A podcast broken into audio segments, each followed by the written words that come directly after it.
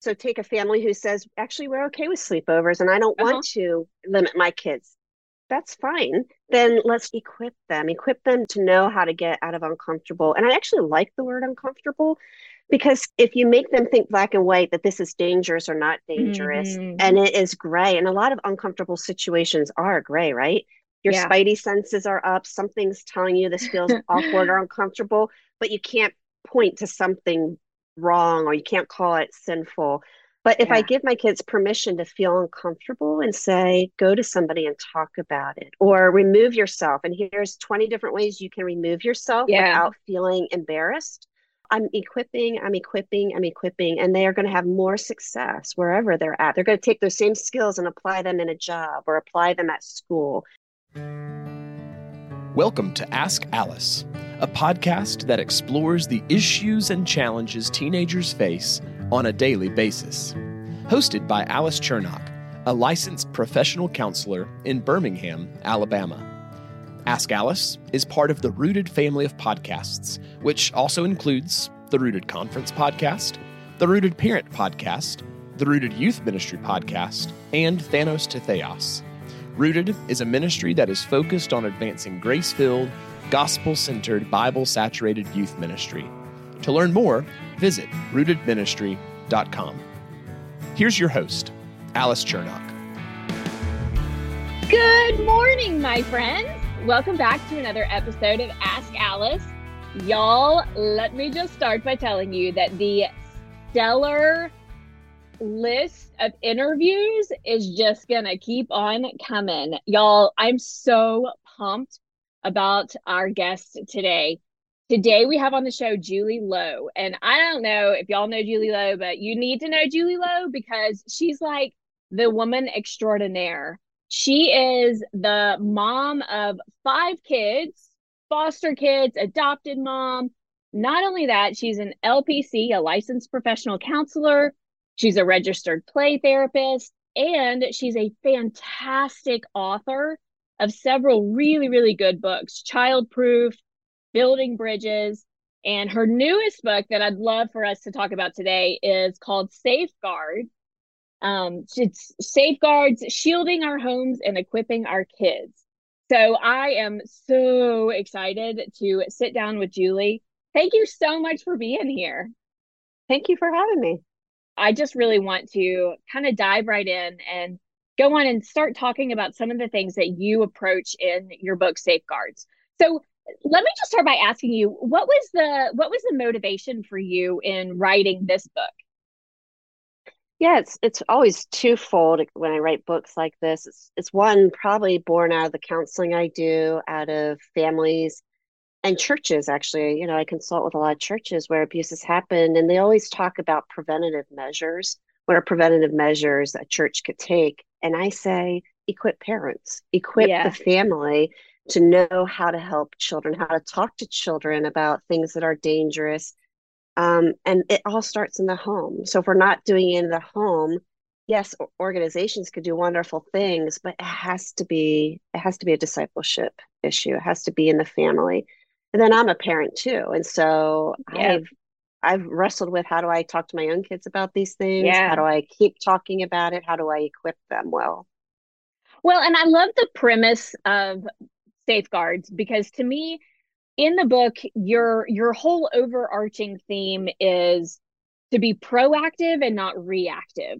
And I love that. Uh, professionally, I love that. Personally, I love that. It's something that I kind of preach over and over again. And I think as parents, it's really easy for us to be like, uh, it's not a problem. It's not a problem. I'm not going to address it until it's a problem. Right. And by the time we get there, it's too late.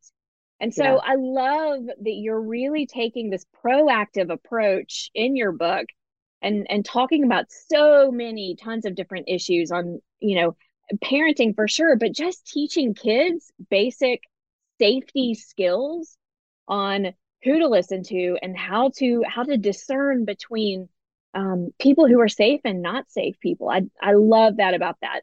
I think too, um, and I'm I know I'm kind of shamelessly plugging your book, but I really do appreciate that because I think as a therapist we get a whole lot of theoretical mm-hmm. knowledge and big picture ideas. And I love safeguards because you really honed in on some very practical skills that we can, uh, how we can role play with our kids and talk to them about that or this, you know. And so I appreciate that you brought it like, let's be real, like you brought it down to earth, which is yeah. awesome. So good. Yeah. Yeah. Yeah. It's really important to be street level. I mean, what good are the principles if I'm not helping them apply them and to a multitude of situations? So I can't possibly, I guess I could have tried to write about every single danger out there, every single issue out there. Right. But the the real goal of the book was to build principles for here's how you talk about a lot of different stuff. And if yeah. you become really good at talking about these things and brainstorming and equipping and and practicing, then you can apply it to a multitude of situations yeah. that I didn't even think to bring up in the book. Totally agree. I totally agree with you. So let me ask you this. You you talk about how parents need to address and respond to different safety issues. And I like how you try to balance the the realism and the faith aspect. Can you go into that a little bit more? Help us understand what what does that balance of of you know being real, like okay, the world is is a fallen, broken place. That's real. But then also incorporating your faith into that. Will you dive into that for us? Yeah, I mean, the book is a, a book on safety skills, but really knowing good from evil and right and wrong is primary. And then the mm-hmm. safety skills are secondary. It's a fruit of walking with God and knowing what is morally right, right and morally wrong. So our kids, um, they're unsafe from the dangers around them in the world, but they're also unsafe from their own hearts and from yeah. the own temptations. I mean, I can, my kids can struggle with being the bully, or they can struggle with being bullied. They can struggle yeah. with the temptation of drugs and alcohol, or they can struggle internally uh, with being the one who does does those things. So, safety skills is about knowing our own hearts, about um, knowing God and His ways. And the more we know that, the more discerning we become. So, you have people that talk about safety skills out there. You have people that talk about Christian living um, but we we forget that safety skills really is discernment. We're learning mm. to discern people and behaviors. We're learning mm-hmm. to discern what mm-hmm. right or what is morally ambiguous. Mm-hmm. Um, and so it's so important that really there's a biblical worldview attached to this because it helps us to know the difference between what's right and wrong. Mm-hmm. Well, and I think if you if you detach the biblical view from it, it becomes no different from any other thing in the world. And I think that, you know, as believers, we are we are called to to be in the world but not be of the world. And so right. really letting our kids see, okay, you know, bud, you're in the world, but you don't have to be of the world. You don't have to partake in that. Right. And the world is becoming so unprecedented that we're calling good evil and evil good, right? Yeah. And so yeah. there is somebody's going to call the thing before you evil or good and whose voice wins really matters there. Yeah. I agree. And and yeah, I'm I totally agree. And I think you're right just how gray the world is becoming, you know and it is very it's a confusing place and i think as parents if we're not having these conversations with our kids somebody else is. Right they're exactly. they're they're going to be exposed to this and so it's you know either we do it or somebody else is going to do it and you know right. as parents we i say all the time the first tracks are the deepest. And if we can be the ones as parents to lay the first tracks on our kids or for our kids on you know what we believe what scripture says what the lord teaches. If we can be the ones to lay the first tracks then everything else comes on top of it. And it's not nearly as deep but somebody else if we don't somebody else is going to lay the first track. Yeah and you said this earlier but I, I often say it's far better to be proactive than reactive. It's far better to shape the way a child thinks about a subject than to try to go back and debunk an inaccurate view. And when it comes yeah. to safety skills the risks are so much higher. So much higher. I agree. You talk about so many different areas in your book, but there's one in particular that I would love for us to just kind of hone in on. And that is the idea of, well, first, I love how you approach sleepovers because I don't think that very many people talk about sleepovers. But I, I want to kind of piggyback the sleepover part with talking about sexual abuse and how to talk to our kids and how to be discerning for our kids. So can we can we backtrack a little bit to my first part of what are your thoughts on sleepovers? Yeah, and this is highly debated, right? So right away somebody's going to disagree with me and that's totally okay actually. Yeah. I think in in everything I say in the book, I don't want to approach things out of a fear model. Um, I want to approach it realistically. And you know, as a counselor, I'll speak from a professional standpoint. I hear far too many situations of molestation and abuse that happen from sleepovers. Yeah. Um, even families you trust, especially families you trust, because those are the people you relaxed it with. And it's not, um, yeah, you have child on child issues. You have, um, you have uh, older siblings whose friends come over and they're the ones that abuse. So it's not in the family. You just have this variety of things that we've seen my goal with sleepovers is to say be wise. And there is the argument that there's relatively more danger in sleepovers these days than there are in the positives in it. Mm. um, and so people are all or nothing. They say we don't allow sleepovers. We don't allow sleepover kids to sleep over at our home. We don't allow uh, our kids to go out to other people's home. We're one of those families where just early on we decided you know what? As a general rule we won't do sleepovers. Why? Uh-huh. Because we do believe there's a lot more risk than there is benefit. We'll mm-hmm. let our kids stay as late as we can when a, another child's having a slumber party, and then we'll come pick uh-huh. them up.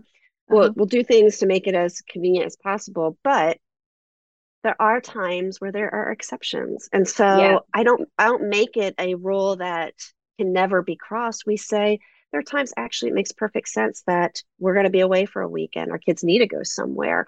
Um, and if I think just never letting them into another person's home is the answer, that's not helpful. I need to equip them to know mm-hmm. I need to provide the safeguard. I need to know to whatever degree I can know that I'm putting them in a safe situation. There's a reason mm-hmm. this makes sense.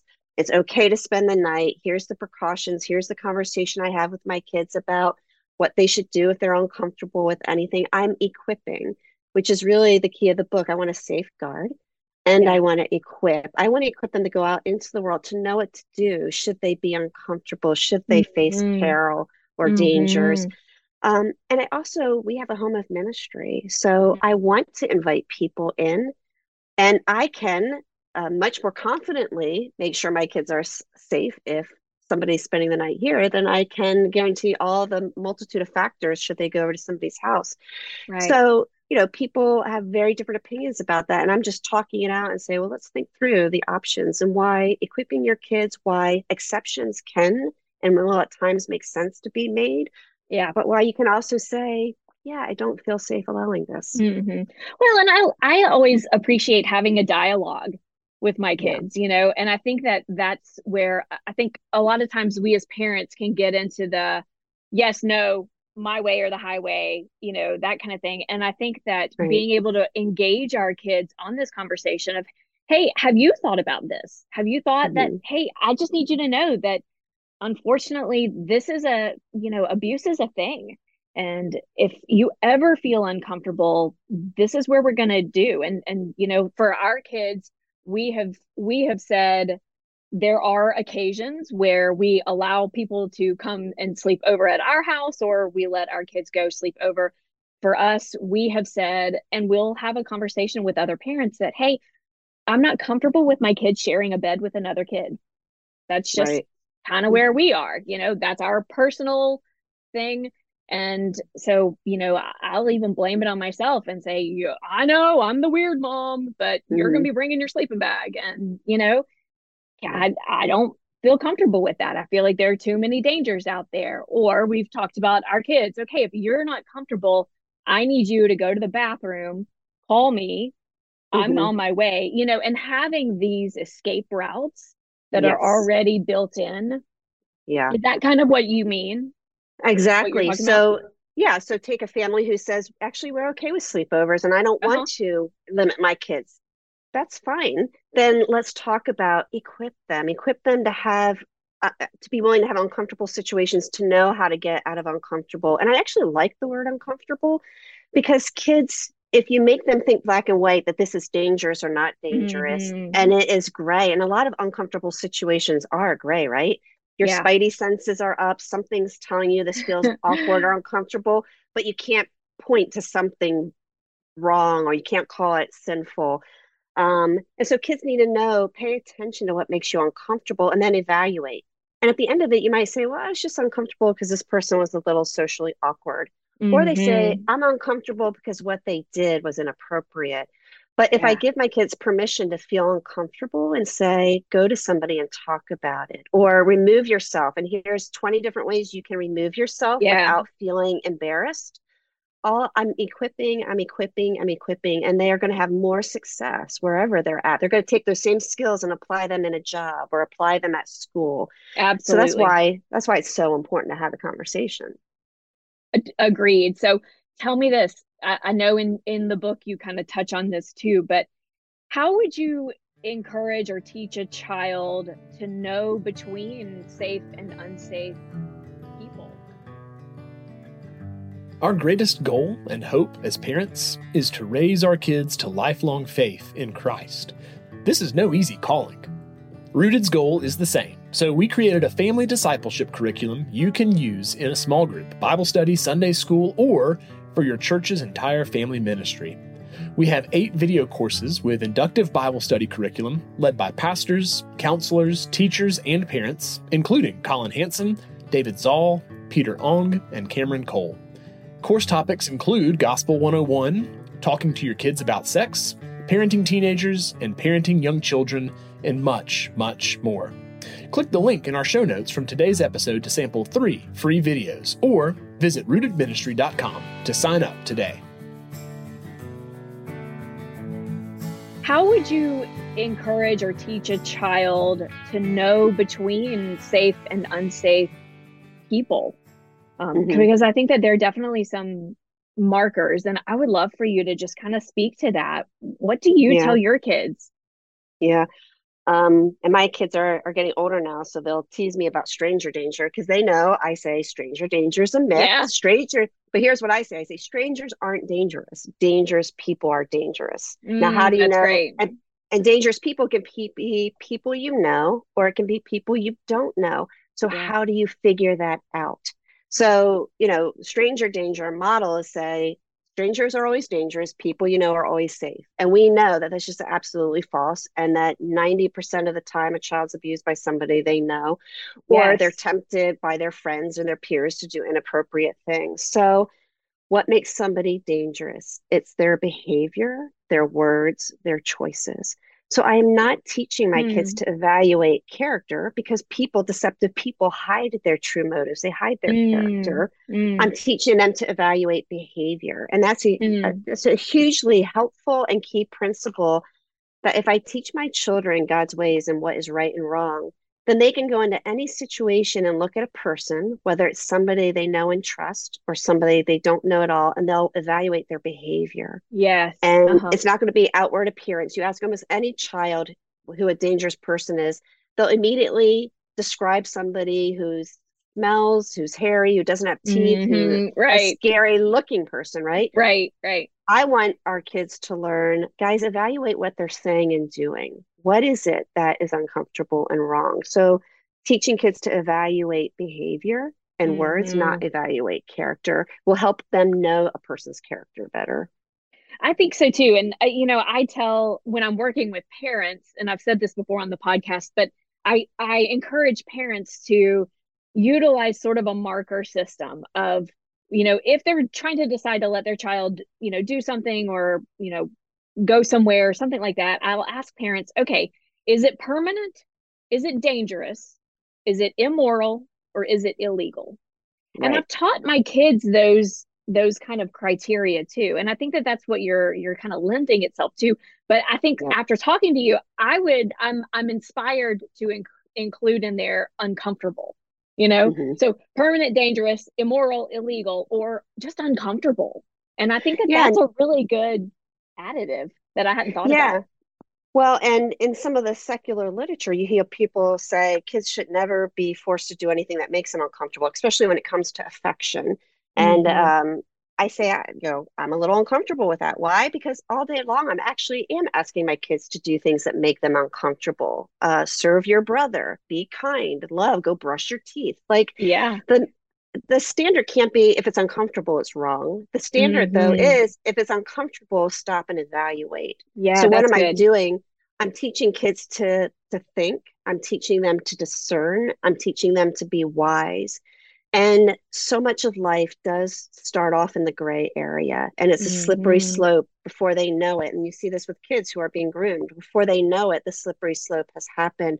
Mm-hmm. But if I'm mm-hmm. teaching them to look at the uncomfortable, to be okay noticing it and stopping and evaluating it, they're going to end up wiser and more discerning at the mm-hmm. end. And I think wise is such the perfect word for that. That's what we're after is mm-hmm. wisdom, wisdom of the heart, yep. you know.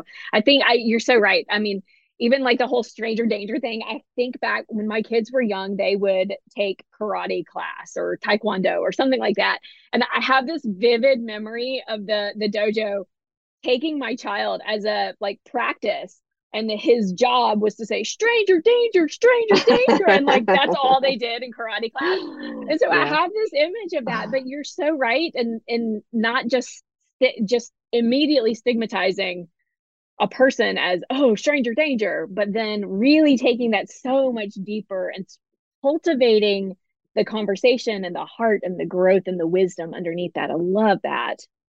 All right we're going to talk about warning signs. What are some of the warning signs that you would encourage parents to teach their kids to look for when it comes to maybe an unsafe or unhealthy person Mm-hmm. Yeah, there's lots of of grooming tips, things like that. But I'm going to backtrack to a principle that I, I think is more helpful too. And that is, uh, we, especially with our own children, always said if somebody tells you the right thing to do, you should always do it no matter who it is. And we would often say this because, you know, siblings would tell each other the right thing to do and they wouldn't listen to each other or a friend. Uh-huh. And so we would say, listen, honey, if your brother tells you the right thing to, to do, it doesn't matter if he's not us or an adult. If it's the right mm-hmm. thing to do, you mm-hmm. should always listen. So whether it's a sibling, a parent, a teacher, a babysitter, mm-hmm. the family dog, or a two year old, if they're telling you the right thing to do, you should always listen. What are we equipping them with? Um, knowing if something's good and right, it doesn't matter who's telling you, you should do the good and right thing. Mm. Likewise, and this is what's really important, likewise, if somebody ever tells you the wrong thing to do, you never have to listen. And we don't care who it is, we mm-hmm. will support mm-hmm. you. That could be a teacher, a coach, right. a babysitter, your grandparents, an aunt or uncle, um, it could be a friend. It could be your sibling. If it's the wrong thing to do, you never have to listen. And what's so key, we will support you. Yes. Um, and that's so important because, again, this is teaching them to distinguish right from wrong, good from mm-hmm. evil. We're, mm-hmm. we're equipping our kids with discernment and wisdom. That's far better than saying if a person does this, if a person does this, if a person does this. Though we have to act it out, we have to give examples, we mm-hmm. have to mm-hmm. role play with them. But here's the thing they learn to be thinkers. Again, the evaluation skills is what I want my kids to learn. So then I go on and I'll say, all right, what could be an example with a, and I give this example in the, the book about babysitters. What's mm-hmm. something good and right a babysitter might tell you to do? Brush mm-hmm. my teeth, go take a shower, clean up, whatever. What could be something wrong a babysitter would tell you to do?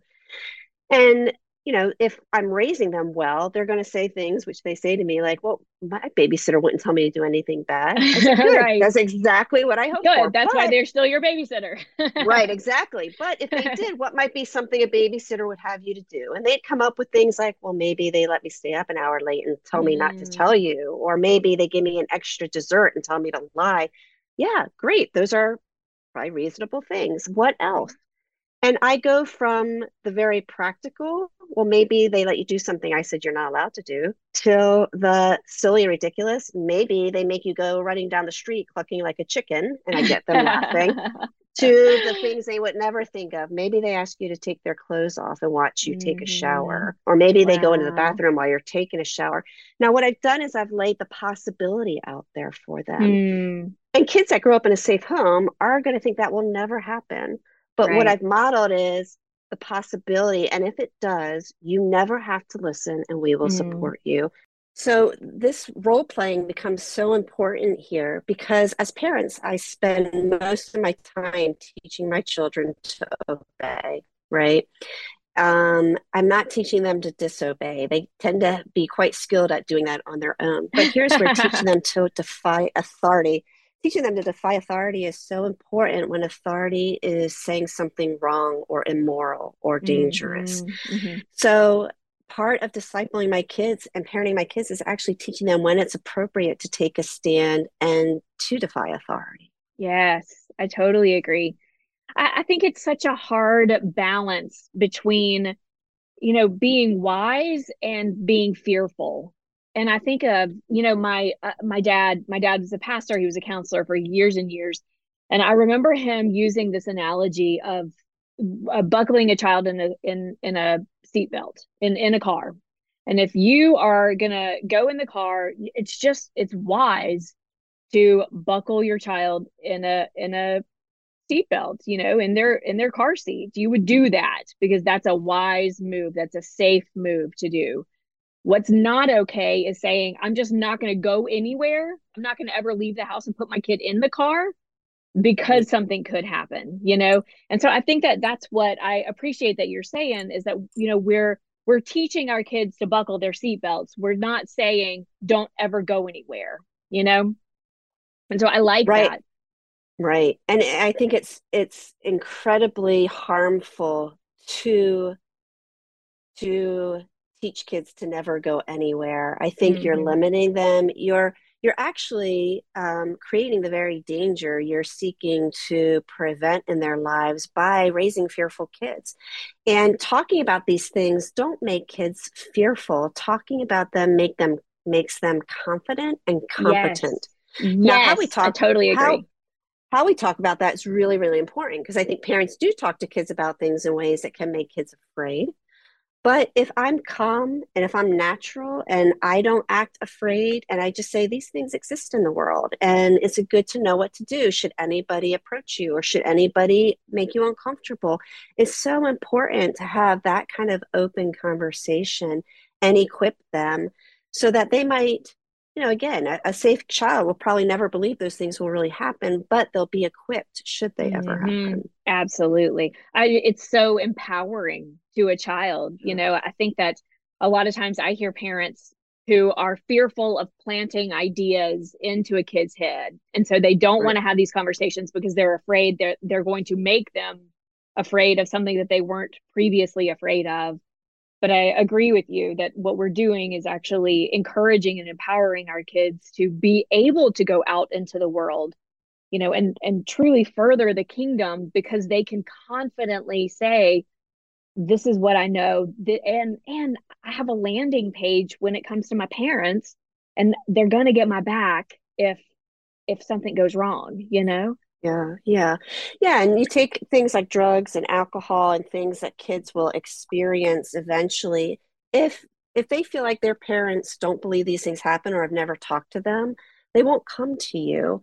Um, but the flip side is if my kids go to school and somebody offers them pot or offers them uh, vaping, they won't hesitate to come home and say, "You never guess what happened to me today," because yeah. they already know mom and dad talk about this all the time. It's not going to shock right. them. They're not going to be right. surprised by it. So you're building bridges with your kids by doing that as well.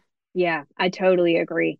Okay, would you you would you pull in the the God piece here because I think that that is I mean it's ultimately where we want to land, but you know, I think that you've done such a stellar job of talking about the parent relationship and that kind of dialogue that we can engage our kids in. How do you help your child build their relationship with God when it comes to these kinds of truths? Yeah, well, again, uh, the biblical foundation is I'm, I'm giving them a worldview that says God has something to say about life, and God acknowledges there are deceptive people. And here's how deceptive people act, which means we've got to know scripture. Proverbs and Psalms, there are a multitude of passages about deceptive people um, they say one thing with their mouth while evil is in their hearts right yeah, yeah. and so to be able to say how where, where do you see that at school do you ever see that with your peer group do you always see they act one way in front of teachers and another way in front of their friends so i'm modeling hey here you actually are absorbing this already in mm. your life mm. and then it can grow to adults or to other people so when I start with a foundation that God has something to say about life and relationships and wisdom and discernment and safety, um, and then he also says, ultimately, he's our safety. So, guys, mm. you don't mm. have to go out and be afraid people are going to hurt you. You trust that God is your your refuge. He is a very present help in trouble. And you might see trouble. Trouble might approach you, but we want you to know how to handle it, that God is in control and is with you, and that you now have the wisdom and the skills to know what to do should you ever be there. Um, so ultimately, our safety rests in the hands of God, yeah. but we're also called to equip our children to know how to navigate an unsafe world. How speak speak a word of comfort to the parents out there who feel like they missed it. They missed mm-hmm. the boat and that their kids did have to experience and endure some kind of unsafe experience. Would you speak to that? Yeah. Yeah. Well, a couple things I would say to that. One is it's never too late. Yeah. And oftentimes it's it's hard situations that serve as the education too. And you know, I've I've equipped my kids, I've role played with my kids, and my kids have come back to me with situations that have happened to them that I wouldn't have been able to predict. And I was able to say, Great, let's talk through that. Yeah. So and parents just because something does happen to your kids doesn't mean you failed them either. Maybe maybe you didn't equip them. Maybe they didn't know what to do. Maybe it would have happened regardless. And that's why the book safeguards the title is helpful because i can't always guarantee bad things won't enter my child's life nor is it my job to. It's my job to equip them. The lord is the one who decides what he allows in and out of our lives. At but if he is going to allow hard things in my child's life, I want to know they have all the tools and resources to know what to do with it. Um, so even if you did everything right, it wouldn't guarantee our children aren't going to face hard things. So whether you've done this or not, it's never too late to start. It's yeah. never too late to help have those conversations going. Well, and how cool is it that we worship a God who who will give us the grace to handle yeah. whatever situation he calls us to endure. Yeah. And that is such a comfort that we're not walking into that, you know, if if we do have to go through or if our kids have to go through hardship, bullying, you know, abuse, whatever it is, that the Lord is right there and he is going to give us the grace to handle that situation and there's so much uh there can be so much peace that that you know i go back to when you know when when the holy spirit came down and he said you know i give you peace i give you. You have not been given a spirit of fear but of a sound mind. And i think that that's the the temptation as a parent that we often fall into is parenting out of fear and not mm-hmm. parenting out of empowerment and i think that that's you know the beauty of the gospel of this is that you know the lord is saying hey i want to empower you. I know that there's evil out there but i've overcome it. I, am right. i'm we're past that. So here's how we're gonna keep moving.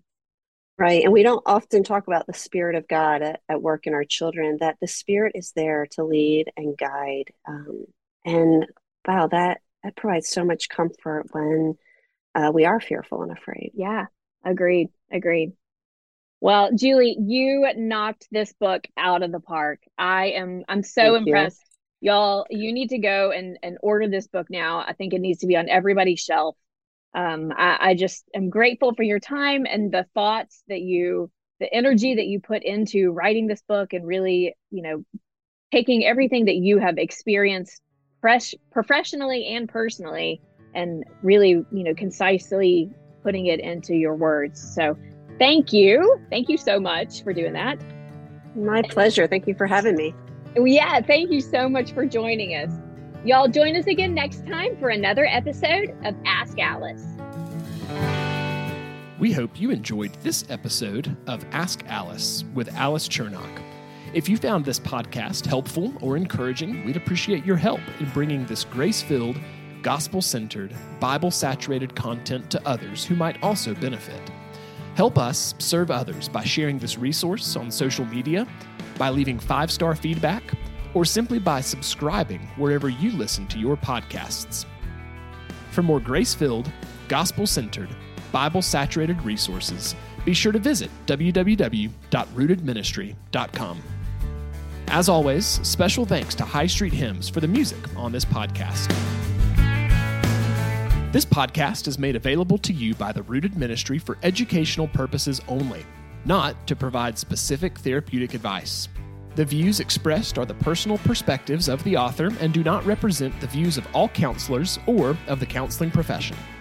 This podcast does not create a counselor client relationship and should not be used as a substitute for competent therapeutic counsel from a licensed professional in your state.